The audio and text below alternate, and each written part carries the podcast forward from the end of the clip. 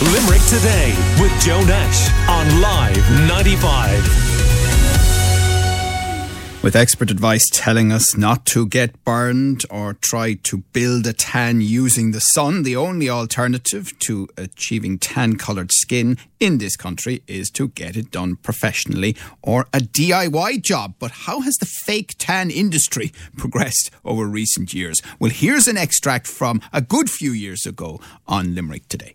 Thanks, Joe. I'll need it.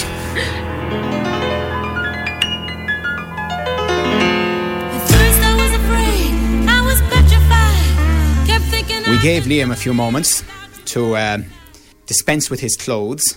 Liam, I want to wish you the very best. I hope that you come out the other side happy and alive.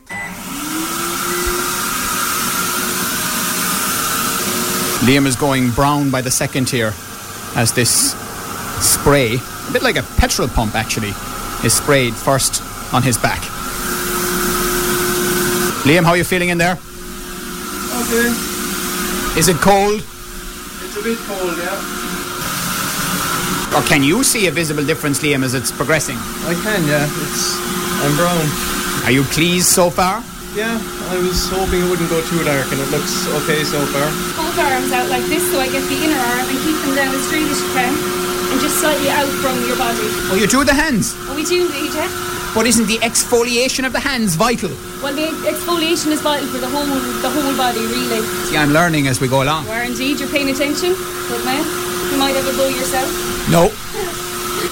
If it hadn't been for your show, I'd have never thought of getting it done, but I'm pleased with the results. You're pleased with them? Yeah, So you're happy? I'm happy, yeah. Good. I'm sure you thought over the last week of not turning up, but you did, and I'm glad that you're happy with the results. Thanks a million, Joe.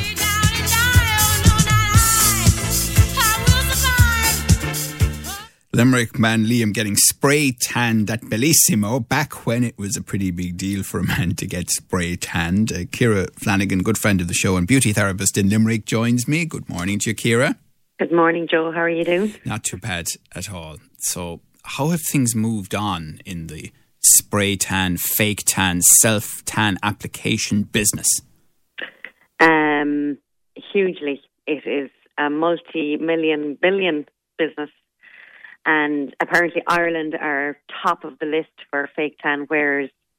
Um, I suppose in the, the, the countries that there's sun, you know, like Spain and places like that, they don't need fake tan. But uh, the UK and Ireland would be the top.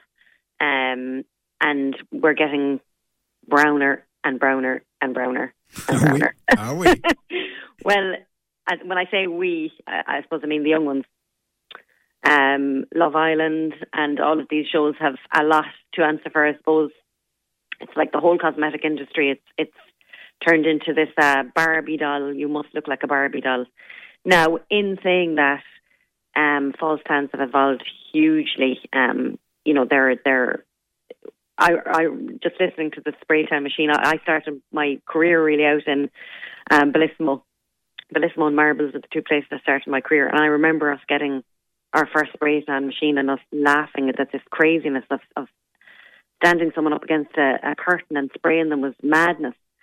And uh, I remember saying, "This this won't work. Nobody's going to to do this." Like, and look at it now. I mean, a spray tan takes a couple of seconds, and off you go to bed, and you wake up brown.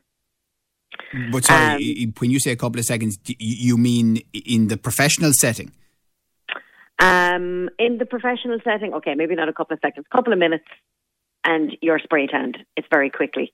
And in a in a setting where you're doing it at home, I'm telling you, the young ones are just.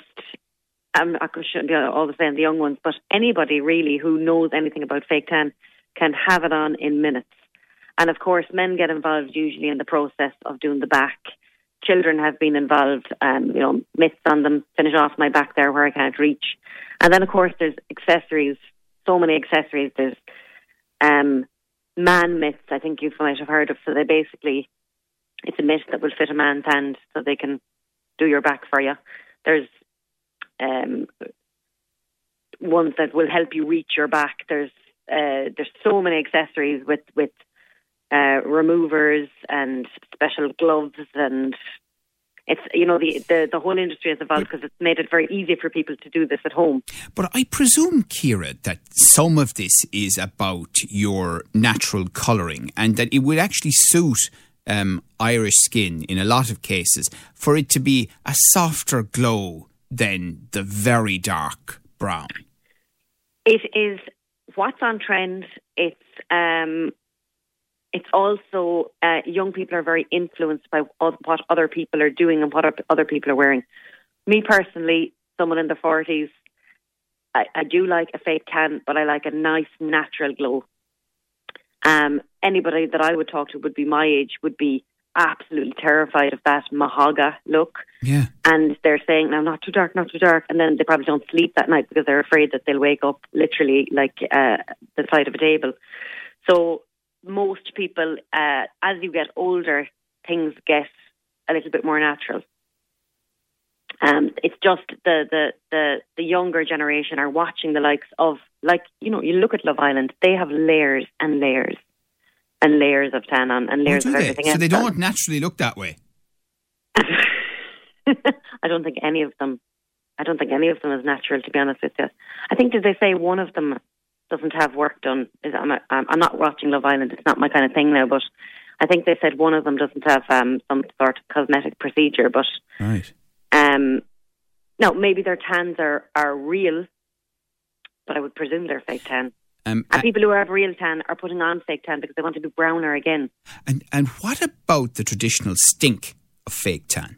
So a lot of people have said, "Oh, there's tans now, and that's gone." That's a, like people don't realize as well. DHA is what makes your skin go brown. So excuse me if I pronounce this incorrectly, but it's dihydroxyacetone is is the, the ingredient that goes into tan.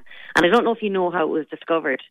Um, it's kind of cool. um, I'm not sure of the. There was a researcher, who, a medical researcher, and she was um, using this DHA as part of it was uh, she was uh, as far as I know she was a pediatrician and it was to do with some medication for a condition that children had. This was like many many years ago, um, and she found that when she was when she splashed some of this this DHA, it would stain skin but not clothes.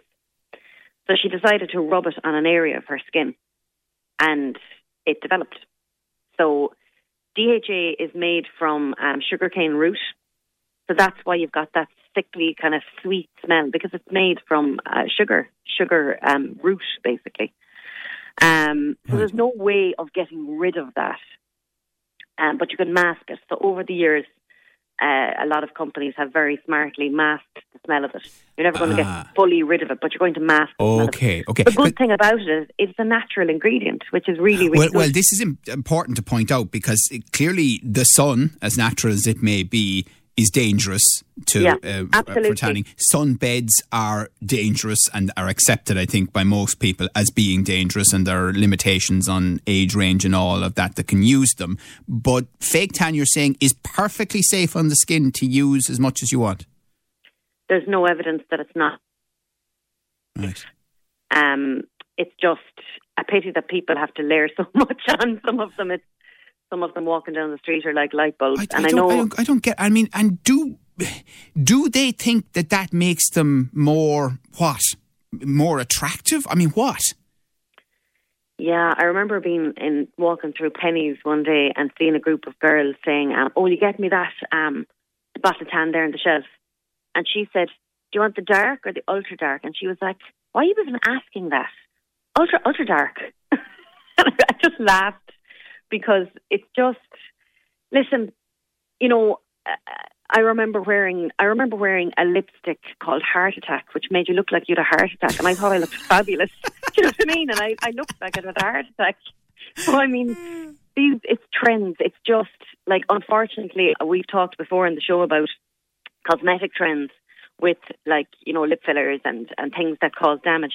At the end of the day, these girls will take their photos out, and their children will take the absolute mickey Yeah. out of them. But Yeah. you know, like Yeah. it's not causing any harm. Sometimes it looks ridiculous, and I'm sure, like with everything, as they get older, they'll start to tone it down. Yes, yes, and that's that would be a, a natural uh, approach to it. You would hope, anyway. Fingers crossed. All right, Kira Flanagan, thank you very much, beauty therapist in Limerick, for all of that on the developments in fake tan world. Limerick Today with Joe Nash on Live 95.